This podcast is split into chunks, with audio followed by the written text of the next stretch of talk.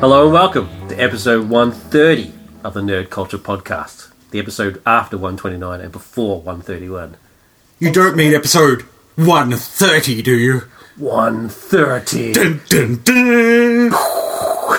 It's not that special. But uh, my, my name is David, we'll be in the NCP crew. Richo, There's actually no significance to episode 130 whatsoever. none at all. O- Other than the fact that we've done 129 episodes and now this is the 130th. So if you're looking for some special reason for why we got so excited about 130, it's just not there.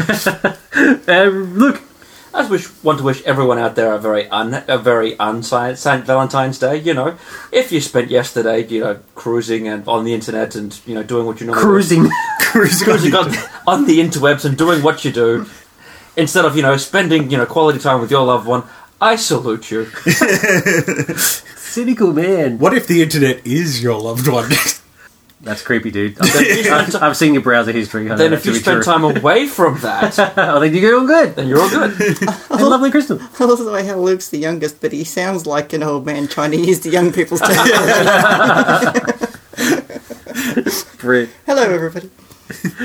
For this episode, we have two dust jackets, uh, our one from our sci-fi list, and uh, one from one of our cruise picks, and our top five characters we love to hate, We hate them, but we love them. but we love them. they don't deserve any love, but we give it anyway. Much like our, our partners on Valentine's Day. What? yes, did, did you spend your Valentine's Day with your wife or did you spend it playing World of Warcraft? A little bit of column A, a little bit of column A. so, so without further ado, let's move on to our dust jackets.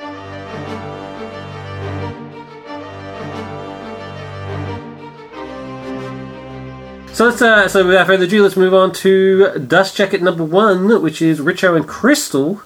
Crystal forced to cooperate with Richo on Say what? on the Chrysalids by John Wyndham. Okay, The Chrysalids was uh, first published in 1955. For our US readers, um, apparently it was actually called Rebirth in America. Really? Yeah, I, I don't know if that's Is it still, still called case. Rebirth I. I don't know. Um, Oh, there you go. I've Yeah. learned something. yeah, apparently an, an early version of the book actually had the title "Time for a Change," Oh know, I knew that. but Yeah, yeah. that uh, that was obviously changed to the There you Chrysalids. go. Um, so yeah, so if you're looking for it in America, it may also be called Rebirth. It is uh, the book is set a few thousand years into the future. Um, after Wait, sorry, can we just go back to that? Was there a reason for that? I'm sorry, I know I've sort of derailed your thing, but was there a reason why? for why it was called Rebirth, I don't know. I'd be Um, willing to bet that it's been renamed Chrysalids now because the TV show, the series, the, the Yeah. series was called yeah. the Chrysalids. and it and it has become um, a, a bit of a classic now. So that's maybe they've re- reverted it to its original title, but Would have been one of those weird publishing decisions. Yeah, maybe they didn't think that the chrysalids was something that Americans would appreciate or understand. Or I was just thinking who maybe knows? it's some sort of American term that means something really horrible. I don't know. Okay, all right. I don't know. American, It's- American listeners, write in, let us know. Yeah, in my research, I was unable to find the answer to why it was called Rebirth. But Sorry, um, yes, the chrysalids is set a few thousand years into the future after some kind of post-apocalyptic event has occurred. It's never explicitly stated what that event is, but I, I think it's fairly safe to say from the evidence presented that it was nuclear war. I think it was Justin Bieber inducted into the Rock and Roll Hall of Fame. That would be enough to do it. In 1955. Well, that's set in the future. Oh, okay. and um, humanity has in um, rural Labrador um, has Which is- basically returned. Sorry to interrupt. This is a real place. I didn't It realise. is. I thought he'd made up the name. No, no, no. It was a real place. When I first read the book, I actually assumed the same thing. Um, That maybe they'd misunderstood and found something about Labradors and went that was name. But Labrador is an is actual. Labrador is an actual place. So there you go. For any listeners in Labrador, we apologise. It's right near Dalmatian. You got devastated. Yes, they've returned to a, um, a pre-industrial revolution rural community. They're a fairly small community, um, surrounded on most sides by what they refer to as badlands, which are areas where the assumed radiation has mutated the uh, fauna and flora. And, but they maintain a level of religious zealotry that calls for purity amongst basically everything. So um, any slight deviation um, is seen as a sign of God's displeasure and the devil working to uh, influence them, and they dispose of it in appropriate manner. Now, By, if by calling Robin and his magical sword. that's right. If if it's crops, um, they will burn the fields that have produced these quote deviant unquote crops. Uh, if it's animals, um, they will actually slaughter them. Or if it's humans, they will basically send them into an area called the fringes, where they will also, um, uh, with the women, they will actually um, make it so that the women can't have children because they don't want these fringe, deviant fringe people um, breeding. So our main character in this story is David, Yay! who has no um, actual physical mutation or deformity. However, he is telepathic That's right. and there is a group of eight uh, children in total, including himself, who are telepathic, and they share their uh, thoughts and messages with one another. Um, but David comes to understand, even at an early age, the kind of society he lives in and the dangers of these powers, and so he and his friends try to keep it hidden. He does experience early on. Um, he befriends a, uh girl called Sophie with six toes, um, which makes her a deviant. And sorry, I just love saying that. You are a deviant and a mutant, and you've got to watch out for them. Um, Little known fact, that's the toe they use in uh, Big Lebowski. you could get you a sixth She toe. had, she had one extra. That's right. That's cool. So, um, yes, naturally, of course, without giving too much away, um, as the story progresses, um, the attempts to um, keep these powers hidden go awry, um, and that leads to you know the major thrust of of the story. But um, Cool. I, I don't want to give too much away about it's that. It's hard not to give too much away with this story. I mean, I, it, uh, if the, one of the reasons I don't like in, reading introductions before I read a book is because they often do give too much away. And the introduction to this book, Comes when I to went, the end. when I went when I went right back and read it, gave way too much away. Yeah. um, and the, the, the, this book is one that I really enjoyed going in cold and then discovering what David's capabilities were and, and learning about Sophie Yeah, agreed. without Agreed. knowing what's going in. So, yeah, it's a, it's a tough Yeah. one. Well, look, I'm just going to leave it at that for now. But suffice it to say Even that, that was too much. Six toes, telepathic abilities. His name's David. Yeah, You went too I've, far. I've revealed too You much. revealed too much. Are you That's mocking right. me? No, I'm mocking him. That's right. I would never mock you. I know. Too much. Told us that the book is called The Chrysalids, that is written by John Wyndham. Too much. Too much The information. fact that it's a book, no, that's that, that's just too much. Sorry. It is something. Yeah, we've crossed the line. Move on. We have crossed the line. Um, but suffice it to say, I think it's it's fairly easy from even that brief description to see um, sort of some of the major themes that Wyndham is dealing with here, um, and especially given that the book was written in the fifties, and the you know the, you, you can see the allusions towards you know the the hunt for communists and the red under the bed and all that sort of thing, um, but also um, Better, better, dead than red. better dead than red. That's my favourite one.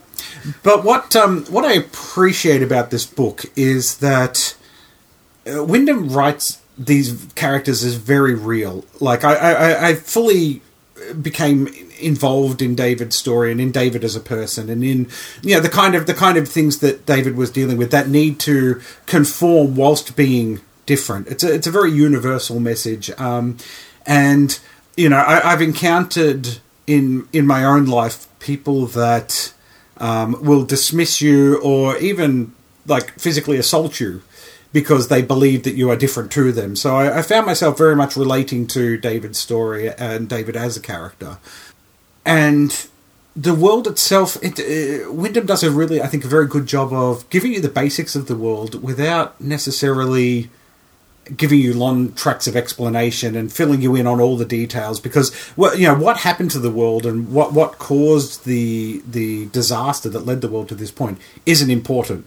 What's important is how the people in Labrador view um, what they call the, the the tribulation, which was the the Justin Bieber being invoked into the whole That's thing. right. Um, the important thing is what what how they view the event, and so it's more about belief systems and how belief systems can just distort people and affect their It's their illus- personalities and the society they live in. it's an illustration how uh, human communities tend to, when they can't explain something, bring in a, a sort of a religious aspect to it to explain everything, and then consider that religion gospel, and, and to deviate from that is a sin. Yeah, exactly right. what I found uh, most interesting about this book, is even though it was written in the 1950s, compared to other books I've read from that era, that the female characters are very well realised. You still have the sort of nuclear family. The male is the patriarch and the leader of the of the family, but in that particular setting in the town of Labrador, that fits really well. Whether you've written that in the fifties or whether you've written that present day, it's just the way that town and their um, community works. But the the female characters are just as engaging and interesting as the male characters. Yeah, absolutely agree. Look, I, I first read this book in high school. Um, it was actually, to be honest, it was the single best book that we read in high school, insofar as you know being part of the curriculum. I loved reading this book back then, and um, you know that was that was the late eighties as we were coming to the end of uh, end of the Cold War, and so that I was very much looking at it from that perspective. It was interesting actually because that was that was what over twenty years ago now. Because we're, I'm getting old. old. Yeah, We're getting old. um, and so it was interesting actually rereading the book now and seeing how relevant it is to today's society, um, where we exist in a world where really religious zealotry from multiple religions is affecting world politics and um, you know we're, we're seeing acts of terrorism and responses to that and you know politicians invoking god for what you know as justification for whatever move it is that they want to do. Um, and i found that that you know that the book has as much relevance for me reading it now in 2015 as it did in 1989 as it did i'm sure for people reading it in the 50s and 60s um, yeah so that that really really amazed me. Yeah, I think it's because it's more about the human condition and the way humans react to situations rather than uh, actual topical events of the time. exactly yeah. Yeah th- these are universal issues that i think anybody can understand and relate to in really any time period. Yeah. I, I really wanted uh, a sequel set, without giving it away, set in the place where they end up. Yeah yeah. To see how they integrate themselves into that place. It's it's actually interesting because the ending of the book is has been criticised by some by some critics um, as being a bit of a sort of an ex machina situation and br- bringing perhaps too much of a happy ending to things. Um, I, I never really saw it as that at all. There's Um, nothing wrong with a happy ending. no, really, the important thing for me here in this story was was the actual journey and, And the journey of the characters. I wouldn't call it all happy. No, no, not, not at all. for all the characters. There's there's some actually quite horrible Yeah. moments here and there, but um, that's that's the chrysalids. Everybody, I strongly recommend reading it. Um, I I loved this book when I read it as a teenager, and reading it again today, um, I, I still love it, and it's actually got me fired up. I'm actually quite excited about going back and reading some more of John Wyndham as well. So. Uh, yeah, pretty exciting. My ranking, I'm going to give this. Well, book- where's, where's it ranked on the sci-fi list? you're absolutely right. How could I forget the sci-fi list? Okay, on sci-fi list, it's actually ranked at number eighty-four, um, which I'll be honest with you, I think is actually It's a travesty. yeah, it, it should be ranked much higher than that on the list, in my opinion. Um, but um, yeah, absolutely love this. The chrysalids rereading it. Um, I give it four and a half looks. I enjoyed every second of this book. It's a, it's a s- some of, some of the books I've read from that time period, while fascinating, I wouldn't necessarily call a page turner, but this one is what a page turner. You can't put it down. I, I give this book four looks. Cool. Well, I am also a huge fan of this book, uh, but and probably you as well. Look, I would have to say. I've say. actually not read it. Oh, you're a disgrace. Uh, but it does this, and uh, yeah. At, at first, I was very jealous that uh, when we were divvying up who was going to review it and stuff, and uh, I uh, didn't get to do it. I'm glad now. Glad that I did. Oh, when we get to our review, you'll you'll, you'll hear about ancillary. But um, yeah, I was I was quite upset. but uh, yeah, it is it is awesome, awesome stuff. Cool. Thanks, uh, Richo and Crystal. Let's move on to myself and young Luke and our dust jacket, which is Ancillary Justice by Ann Leckie. Um, Ancillary Justice is um, the most recent uh, Hugo Award winner. Um, won, won the Hugo Award in 2014, plus just about every single award a science fiction novel can be nominated for under the sun. It seems it won the Nebula, it won the Arthur C. Clarke, it won the um, the BFC, the BFSA. Um, it this is has been you know But heavily. it has winner of the Arthur C. Clarke, so it actually won a Nebula as well. it's won all. It's won just Oh. about everything. I'd rather have the Nebula on there than the Arthur C. Clarke. Um, I don't think it had won the Nebula at, that point. At that point, no. Um, no, it, yeah, but because the the white the edition the for the sec- the um, the second book which has just come out has you know won every single award, Oh, including the Hugo, the BFSA, and the Arthur C. Clarke and things like that. I thought he was Um, going to say BFG. Um, um, the story tell it the and Story Justice tells the story of Breq, um, uh, former ship's artificial intelligence who has now found herself inside a human body, attempting to get revenge on the personal persons who not only destroyed the ship that she was the pro that, that she was the um the software software on, but also um, the captain who she was quite fond of who was murdered during the and you know all this you know within the first few pages of the story she gets the maybe not the first few pages but certainly the blurb actually does give it away um, the blurb, uh, the, I, I, got, I just got to point that out. I'm glad you brought that up. But like Crystal was saying with the introduction, Mm-hmm. I'm just going to say anybody who wants to read this book and purchases a copy, don't read the blurb. I'm the same with blurbs as I am with introductions. I never read the blurb first. I mean, it's ridiculous. Mm. Anyway, moving on. Um, the story is split into the first, certainly the first 240, 245 pages of the editions that we have are split into two narratives. One dealing with Breq in the cur- in you know the, pre- the present day as she's attempting to um, enact her plan, but also uh, interfered with by finding uh, Svi Ba- Svi Cy Varden. I can't pronounce the name properly. Um, uh, a former junior officer on um, on her ship, attempting to heal he or she, and I'll get to what I mean by that in a moment. Um, he or she, You saw my smile when you Yeah. when you described Breq as a she. yeah, Yeah, let's, let's, let's Um, continue. uh, who she's found um, and feels somewhat responsible for, and then starts to slot Svivar- uh, Svivarden into her plan.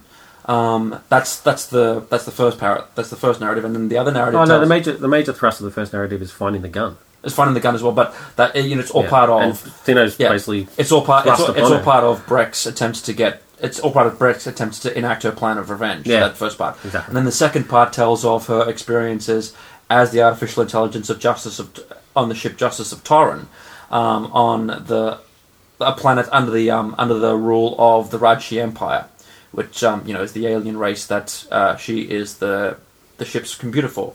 Um, Isn't it funny how people pronounce that? So you, you pronounce it Radachi? Rajchai, I pronounced. it. Radchai? Yeah. Okay. Um, and her In my head, it was always Radaki. um, her um, seeing the relationship between her and the captain of her ship, or the lieutenant of her ship, Lieutenant Awn, um, and then seeing the events that lead to the destruction of her ship. Uh, uh, and yeah, seeing the events um, and the Yeah. manipulations of the people around her, and um, uh, Justice of Toren's attempt to um, circumnavigate those events and protect her lieutenant, lieutenant. And then it all sort of dovetails into the last um, hundred pages as Breq enacts one of the most beautifully complex master plans that is kind of simple, but when you think about it, goes that actually requires quite a lot of detailed thought. Um, Yeah, and quite a lot of, of quite a lot uh, of planning, luck. Mm, a, lot, a lot of luck. Um, I really enjoyed this novel, actually more than I thought I would. I read, I read this because it did win the Hugo, um, and my experiences of the past few Hugo winners have been um, mediocre at best. And oh my goodness, can't believe that people thought this was good enough to even put on the list in the first place. I'm looking at you, Connie Wallace. Um, whereas I actually really enjoyed. So the Breq was a very well realized character in both uh, her attempts to sort of uh, attempts to understand humanity and or the humanity that she's surrounded with, and also as Justice of Toren. One of the interesting things is that because the Radshai themselves are kind of an androgynous race, you know, their gender isn't quite so clearly dis- uh, displayed physically. She actually has trouble distinguishing between gender. It, it's it, I had to read no, I had to read around this as read around this while reading up on other other sites. Uh, you know the but whenever she encounters anyone, it's she always uh, Breq always just uh, immediately calls them she. Yep. Um, and then a couple of other characters have to point out that actually Svibarden might actually be a male. Um, and then she has trouble distinguishing between a little girl that she meets at first, and then realizing that no, that she actually is a female, and it's quite it's quite jarring at first because you're getting it totally from Breq's perspective, and so every single character that you meet is automatically female, and then suddenly someone will say something or do something that makes you go, oh, hang on, no, it could be male, and you're you're and she has trouble with that, and so you're in her head quite right from the outset, trying to distinguish what's going on in the world around her. Um, and I really, I thought that was really interesting, and it didn't, it didn't, but it didn't detract from um, the story itself. It just gave you a little bit of an insight into how she works, um, and then seeing how that plays on, plays out later on. Not a major part of the story per se, but just something immediately fascinating that you can latch onto about the character. I think it does detract from the story. let, me, let, me, let me tell you the, my, my journey of reading this book, right? Yep. So, up until page, and I've got very specific pages here. Yep. Up as I when Well, I, and I have the same edition. I was up so- to yeah, so I was up to page eighty-seven, I believe. Yep. So I got to page eighty-seven, and I just threw the book down in disgust and said, "I just can't read any more of this trash." Mm-hmm. Right. And the main reason for that was this gen- non-gender specific way language that, that that's used by this by the I call them the the Radakis, so the, the Radakis race or Radaki, whatever Radachi or whatever. Um, and now I didn't I didn't quite pick up on what you ju- what you just said about how they're andro- so sort of they're humanoid but androgynous. I actually thought it was more they they are quite clearly male and female, but the clothing that they wear is non-gender specific. I've read Um, that because she actually they actually talk about that in the the special features at the back, and Oh, that's okay. where that Cool. Okay. up. And then and then and the language itself is also Mm. non-gender specific. So so everybody is referred to as she, Mm. regardless of whether you're a male or female. Especially but um, those those races. Yeah. They they then get a bit confused, as you said, when you get when they get to the other races Mm. and stuff. There's a particular pa- uh, conversation that happens between uh, the doctor that has this object that um, Breq wants, Mm. um, and where they're talk where where they're talking about Swearingen or whatever it was. Cybarden. Anyway, whatever. And yeah, that, that's that very specific conversation where the the doctor Stri- Strigan hmm. um, is referring to Swyvarden as a he, Yeah. and Breq is referring to it as a she. Hmm. And there's no confusion there. So they're both they're both referring to the same person hmm. in this non-gender thing, which at first I thought was fascinating until that point where I was like, this is ridiculous, right? Because I actually now can't picture. I actually now find it impossible to picture these characters in my head, right? Because I'm don't know about you, but when I'm reading a book, mm. I like to picture how things Yeah. are going and sort of make it a movie in my brain and all that sort of mm. stuff, right? It's a pretty natural, natural thing to do. Mm. Up until that point, I was quite convinced that Swai Jarjan was a girl, mm-hmm. that Breq was a boy, strangely enough. Now, I want, to, I want to touch on that. That Breq was male and that Strigan was a girl, mm-hmm. right? I was, I was, so I was fine with that. Yep. Until this conversation where I was just, well, now my brain can't make any sense of this, right? There's, it, what the hell is going on?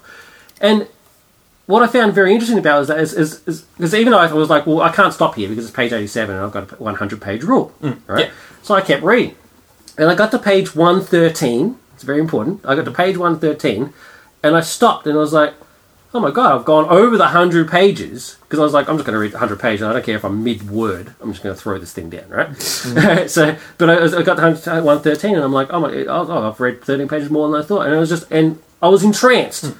I was like, I stayed up longer than sleep. You know, I'm like, I'm reading it in bed, and it's, uh, we were meant to go to bed, and we had to sleep, and I'm like, I'm, I'm still reading. Um, can I just ju- um, is that because by page 113 all the stuff that's going on with Justice of Toren and Lieutenants Awn that's when that really starts to get No, interesting? no, actually, the, all of the Awn stuff I actually thought was quite fascinating.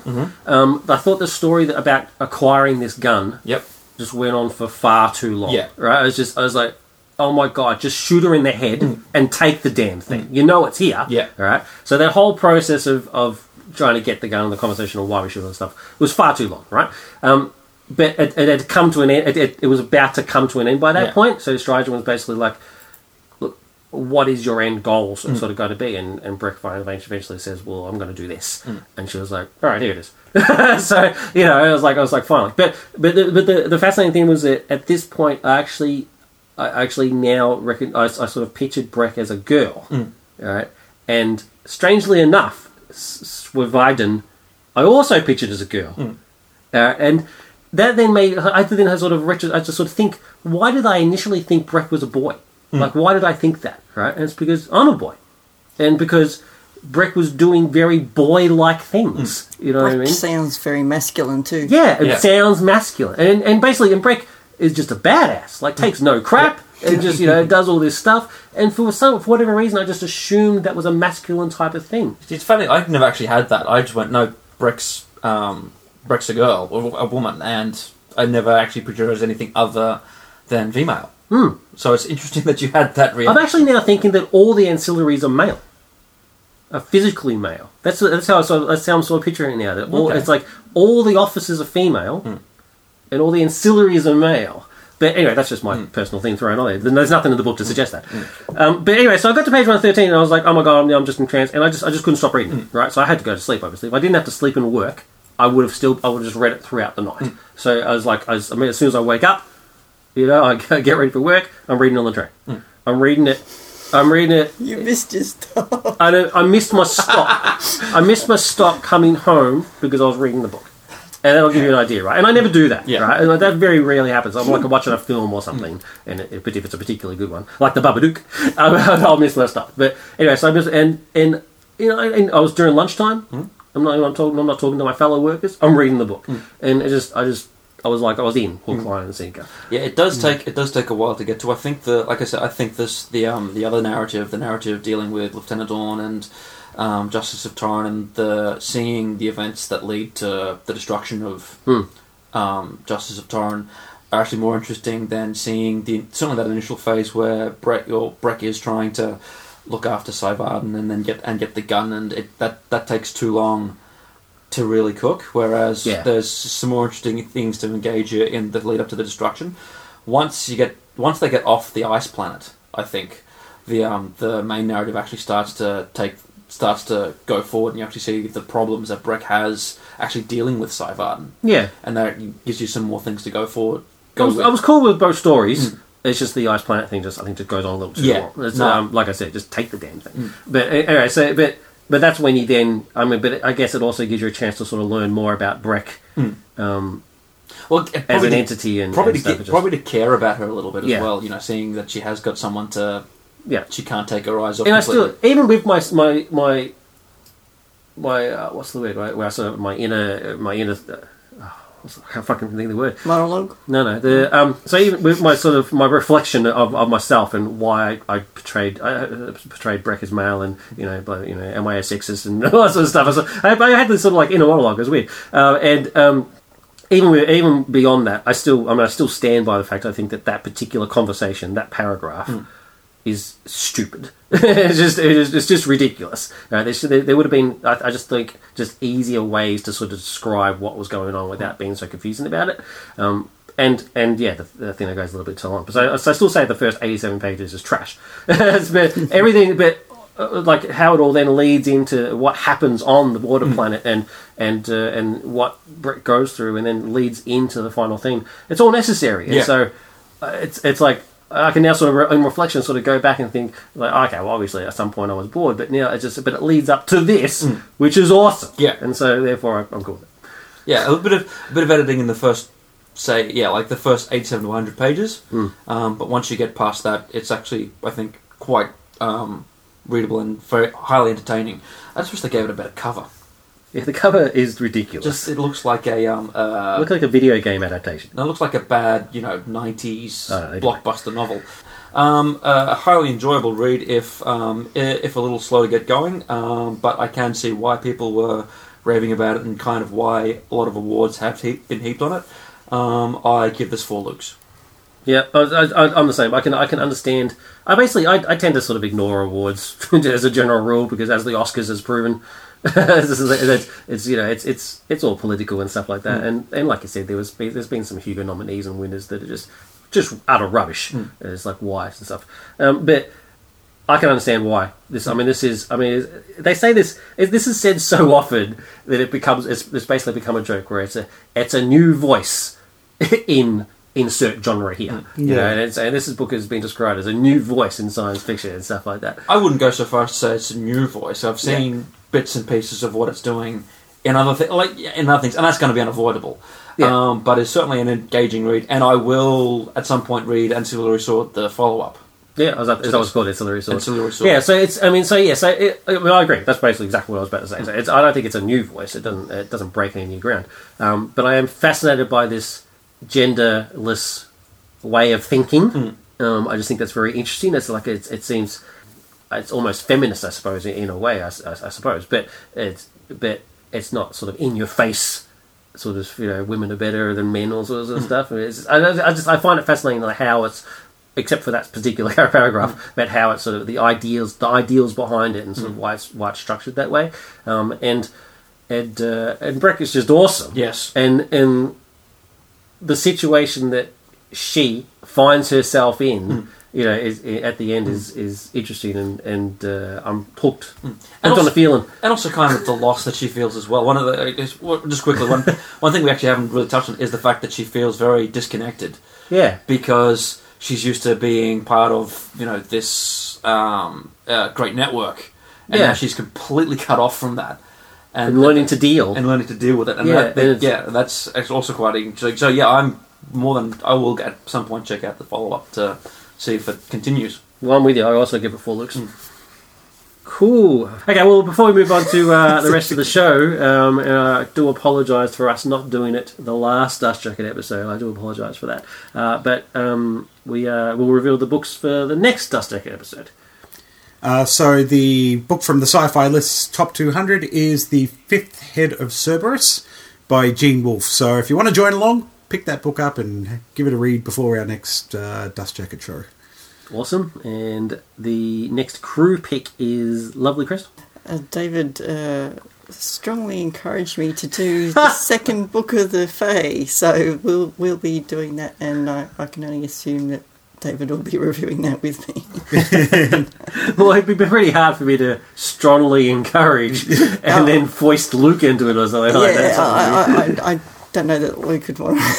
That would mean that in order to read the second book, I'd have, You have to finish the first book. well, that could turn out to be a good thing. Like after the 87th page, it might turn out to be awesome. 100 page rule, Luke. yes, except I got to page 150. Oh, okay. well past 87. Fair enough. Um, so, yes, that'll be Richo and Luke on Fifth Head of Cerberus, and myself and Crystal on The Fae Book 2. Uh, so, let's move on to our top fives.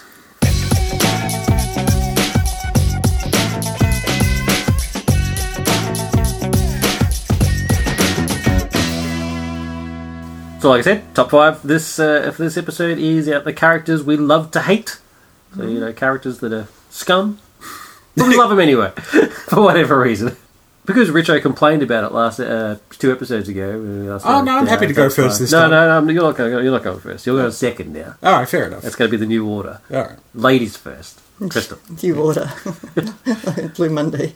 So all, I've got, all I've got in my head is now, how does it feel? All right, so I'm first up now. As it should be. My top five characters I love to hate. Now, I believe this was uh, uh, uh, the top five that I came up with. Well, you came up with it, so you don't have to believe it. yes, it is. And uh, and I'll get to my And a reasons why I came up with the top, this one when I get to my number one.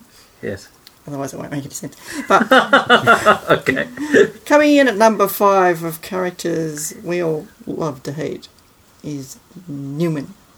Hello, Newman. He's Seinfeld. He creeps his way into every episode. Um, it, it's just, just he's, he's a despicable character, but we love it when he's on the screen because he's just so funny, and we just love it when things go wrong for for Newman. That's fair enough. Newman who doesn't deliver the post, he just I know, he's, he, you never it up actually seen him somewhere. delivering the post. No, But we do see him take days off from delivering the post. ridiculous. there's a there's a whole stash of the letters somewhere that Newman should be delivering.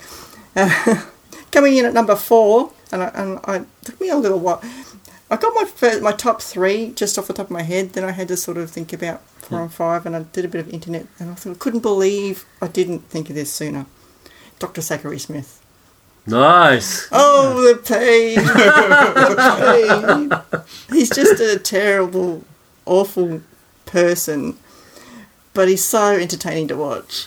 and I'm, of course, I'm talking about the original series Lost in Space, Doctor Smith, not not um, Gary Oldman. Gary Oldman, no. Although he was good. He was the only good thing in the film. I Let's know, God, that that film is awful. And not because He- his he character was- was well written, because he was, was- played by Gary Oldman. Yeah, Yeah. he was no Jonathan Harris. no. Who was just awesome. Do the pain thing again. Oh, the pain.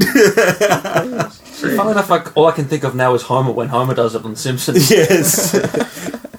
Coming in at number three is Arnold Judas Rimmer. I love he Now, his middle name. He he almost he almost didn't make it in my list because he does have some likable qualities and, and at times I do feel a bit sorry for him but most of the time he's just such a smeghead that, that, he, that he No, no, got, sorry. he got you, in you there. right. Smee! Smee!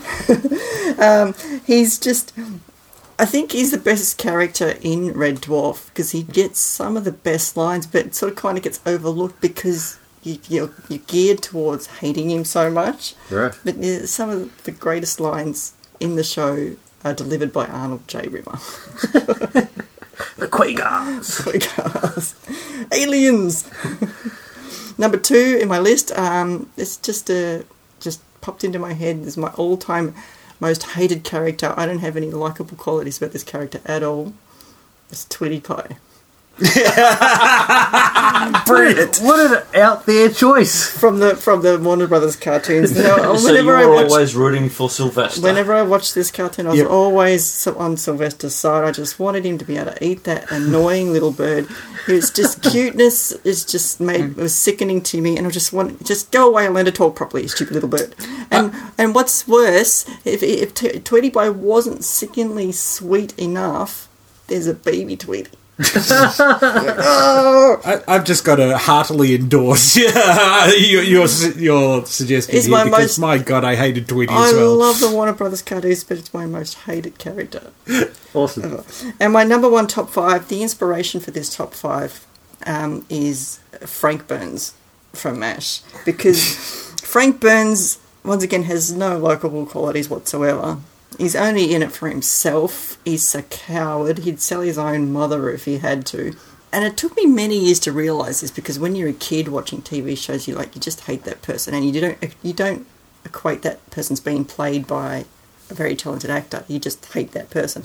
And I, as gradually came to realise that Larry Linville, who played Frank Burns, is such a talented actor to be able to portray someone who is so believably awful and universally hated by uh, the rest of the characters in the show that it, it just it blew my mind when I came to that realization.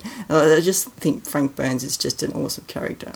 He's not as probably not maybe as three. You don't go into the depths of Frank Burns' character like you do with Hawkeye, but he's just if without Frank Burns, Mash would be I think a little bit one-sided. Yeah.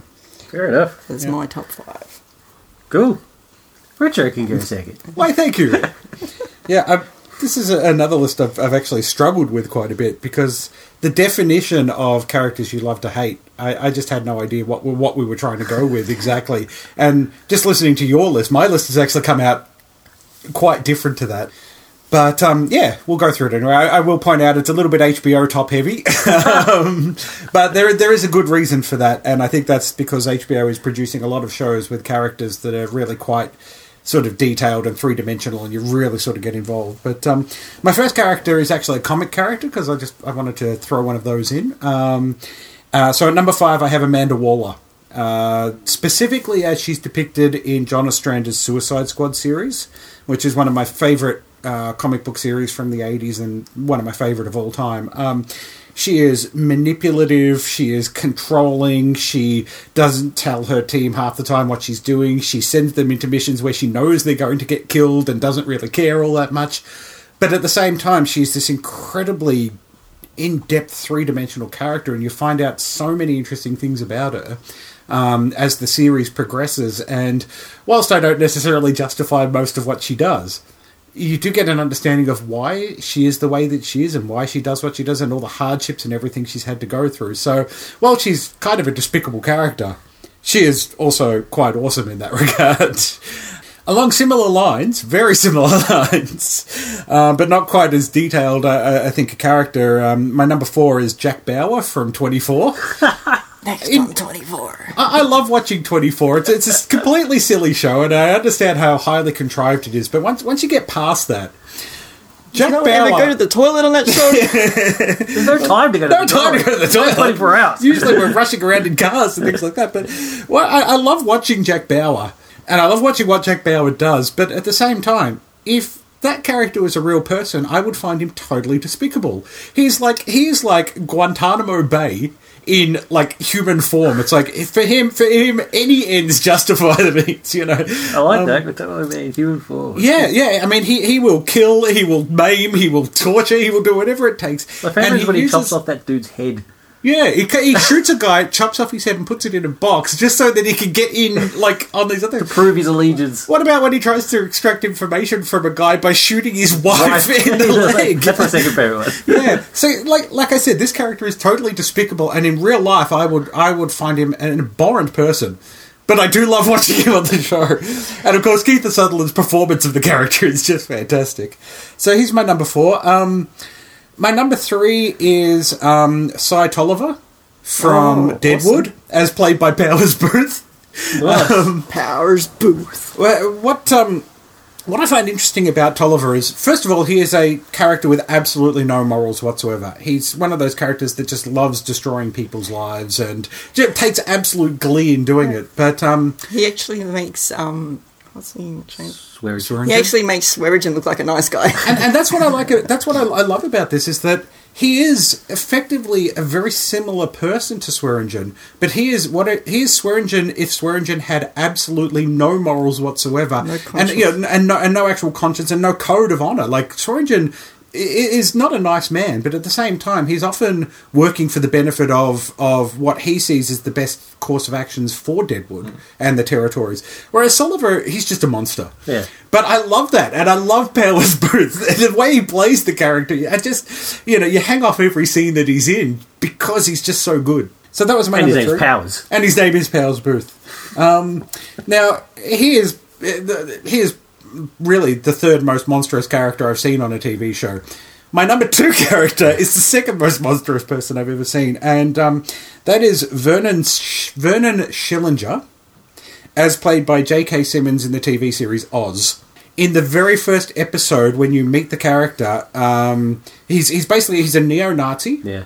and he he rapes the main character. Like the fir- in the first episode, um, he is he is a monster. He is horrible and just. But J.K. Simmons is so charismatic that you just you're drawn to the character and you're drawn to all the monstrous na- elements that make up the character's personality and and he, he never really gets gets any better. Like in fact most of the time he gets worse as the show progresses but you just you, you're drawn in by that character. Um, which brings me to the number one choice and to be honest with you this is the only name that popped into my head the minute that I read that that's what the, the topic was going to be. Um, and that's Joffrey Baratheon from Game of Thrones because I mean, I loved the character, and and uh, Jack Gleeson did a fantastic, so convincing a job that people on the street were harassing him because he played this character. When I when I saw a video of him being the, to be just being himself, and he's he's so sweet and loving and, Yeah, and nice and a nice guy. That's right. I, I didn't believe it. I thought it was staged. Yeah. I thought it was a, a funny or die staged video, but it wasn't. I was like, and, and that's the strength of the performance and the strength of Joffrey because there's a, there's a lot of not nice characters in Game of Thrones. But he was the only one that I just wanted dead. Like it's like somebody has got to give him his comeuppance at some point. and, So um, true. But but he added something really really interesting to the show. Like I, I was really enthralled by his story even though I wanted him dead. And so I think that makes him kind of the my he, that makes him my textbook definition of love to hate. fair enough. So yeah, Look, Um, I also struggled with this one to the point that I didn't come up couldn't come up with five. okay. Um, I came up with three, and the reason for that is that I have such a love of despicable characters. um, for for a variety of reasons, and generally a lot of the despicable characters that I like that I really should hate.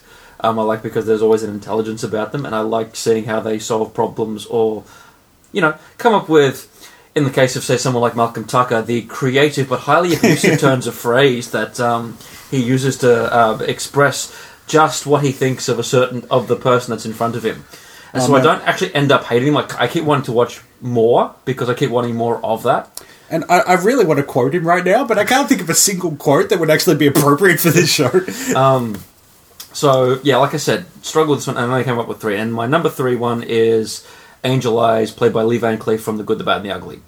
And the reason for that is that of the three, he is the most totally despicable one. He is the out and out villain, and right for the moment, you want him dead. Yeah. You know, you, you, you want you want Clint to kind of get away with it. You like Eli Wallach. He's the one who has to die. He's the absolute problem here, uh, which is that's not a reflection of structure or craft. He's you know a, a very well a very well constructed villain and very well acted by Lee Van Cleef. Um, but from the moment that he comes on, yep, dead, gone. Let the other two have the gold. um, um, my number two um, is I can't remember the actor's name, but he is Jedediah Shine from uh, series two of Ripper Street, and he is the corrupt head of J Division, and is introduced as being quite a despicable, quite a but quite a smart and certainly charismatic character. Um, and it, they set up, you know, quite an interesting uh, antagonist antagonism between him and Matthew Macfadyen, the hero of the piece. Um, and you're looking forward to the the backwards and forwards and the duel that's going to erupt between the two. However, there is a moment in the second episode, um, and I'm not going to give it away because it's quite poignant and it's quite um, uh, quite sad, where he does something, and from that point on, I just wanted, still liked the character. I just wanted him to die. um, again, out of context. There's a bit of a theme there. I want this character dead. Uh, well, that's what I, you know. I, I, I, Yeah. That's how you But- like I said, it. I can't hate people like Malcolm Tucker or Gully Foyle because qu- I quite like quite enjoy what they do. Yeah. Um, whereas, um, Gully Foyle, I quite like what they do. Well, like, that know, should quite- be the that should be the quote on your biography. That should be on a T-shirt for Luke. um, you know, I quite, I, I, you know, watching watching the the the scheming that they go through. Whereas with Jedediah Shine, no, hmm. just want you dead. I, I, I, And that, that that was kind of the definition that we came up with because Yeah. we, we talked a bit about what it was that we thought that term meant, Gotcha. and that was pretty much what we came up with. What characters do you want dead, even though you love seeing them? Hmm. Yeah, And yeah, and my number one, I've got to agree with Richard on this one. It is Joffrey. There just comes a point watching Game of Thrones where you don't just want him dead. You start going, okay, it's going to be this character who's going to kill him off, and Yeah. then that'll change an episode, or even five minutes later when he um, does, when he does something completely nasty to another character, and you go, no.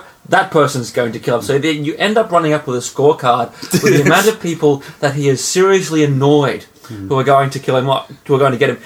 Um, I was actually imagining while I was watching Game of Thrones something like, um, say, Julius Caesar, where just all the characters just lined up, and each one got to stab him once, just so that everybody could kill him. yes, it's like a line of three hundred people all waiting to get to him. Well, mine are not that vicious. mine, mine were more.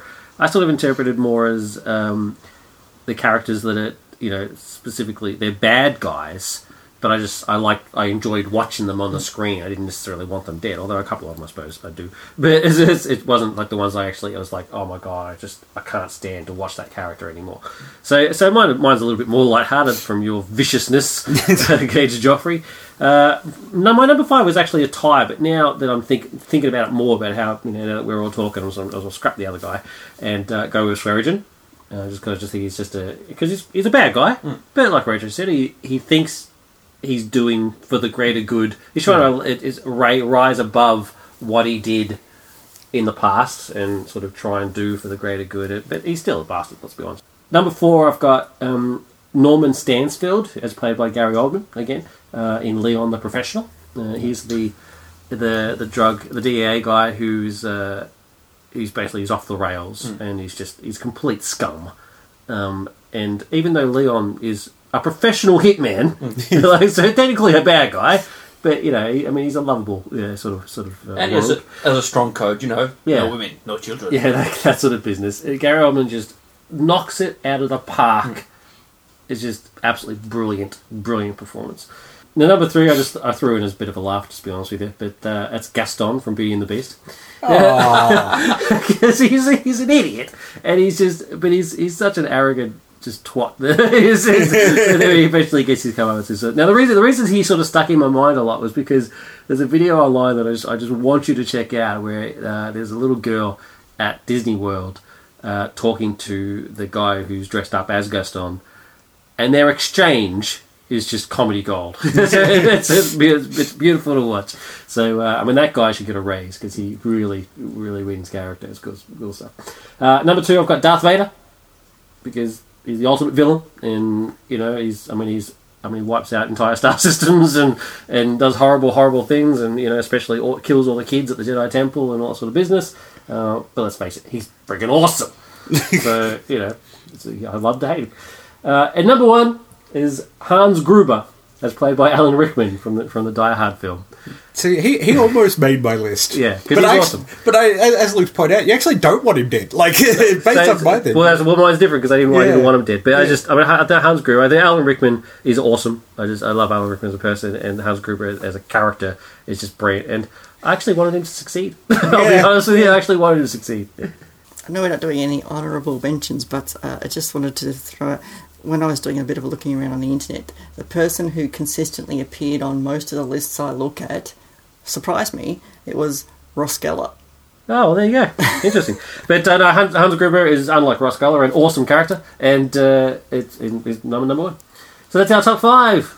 Yay! Yay! Thanks for Crystal Fair doing It's, that one. it's interesting how, um, unlike most top fives, it's interesting how we've all interpreted this slightly differently from one another, yeah, which I thought was an interesting that's a sort good of point. change to our usual lists. Maybe So, I should have like a blurb underneath it. And what I mean by this is All, this. all we really needed to clarify was just Frank Burns. I guess so. Yeah, an example Yeah, see, well, Frank two. Burns. See, I like, I like Frank Burns. Yeah. But he's terrible. So Yeah. that's what I sort of Yeah. Yeah. Yeah. Next up, coming soon. In Australian cinemas, February 19th, we get Jupiter Ascending, which just looks horrible. I'm not going to deny it. The, the Wachowski brothers, Like Drops of Jupiter. Uh, you actually can't say Wachowski brothers anymore. well, the Wazowski brother and sister. the Just Wazowski the sibling- Siblings. Yeah, The or Wazowskis. just the Wachowskis. The Wazowski siblings. Why, Uh, why can't we? What's happening? because Larry Gender is now change. Lana. Oh, okay, Yeah, cool. gender- I didn't know that. Gender so yeah. Right. Yep. Are they related to Mike Wazowski? Mm, probably not. But it is, I think it is spelled the same, isn't it? I think it is. anyway, um, yeah. So I, I know. Anyway, it's a science fiction. It's the next science fiction epic, and I just I just think it looks terrible. So anyway, uh, and we also get Rosewater, which is Jon Stewart's directorial debut about some guy who was captured in a war somewhere. I'm not just anyway. It's, it's Jon Stewart for the Daily Show's directorial debut, debut. So Not, not a Turkish delight flavour. you're on fire today. So that's it for episode make one thirty. Is he, does he end up making baklava with it? Stop it! They'll be both horrible I like, people. I like baklava. So if I. you can make me some baklava, that'll be good. Rosewater is nice. so that's episode 130 in the bag. Thank you very much for joining us for our Dust Jacket episode. Richard, I actually wanted to put uh, David as my top person I love to hate, but he wouldn't let me do that. but I do love you, man. And I hate you at the Oh, same time. look at his Hate little is a very powerful emotion. we'll talk after the show. My problem is that I hate everyone. but you love them all as well. That's a good point. the fact we both gave it the same score I know. I feel corrupted. feels I feel dirty in some way. And it's not just Something everyone, it's everything as well. Like, Luke just hates. Luke is hate. Everything is awesome. And Crystal, Frank Burns eats worms. Bye. I know. Bye. You've been listening to Nerd Culture Podcast. We'd love to hear from you. Send us an email to Feedback at nerdculturepodcast.com. You can write on our wall if you go to the Facebook page. Go to facebook.com forward slash nerd culture podcast. Tweet us, Nerd Culturecast. Skype us on Nerd Culture Podcast. If we don't answer, leave a message. We might even play it on the show. You can comment on any post on our website. www.nerdculturepodcast.com. If you'd like to support the show, use the Amazon affiliate widget on our website to do your Amazon shopping. It doesn't cost you any extra, and a small percentage of the profit goes towards helping us to produce our show. We can see what you buy, but not who you are, so your privacy is assured. Check out our videos at ncptv.net or search for ncptv on YouTube because we also have a YouTube channel. Don't forget, you can rate, review, and subscribe to the show on iTunes. Wondering where you can hear more of Bo? Go to ECNradio.com. Bo and David also have another podcast called Film Flams. More info at www.filmflams.com. you can find all of our podcasts and more at undercastnetwork.com. Thank you for listening and stay tuned for more episodes.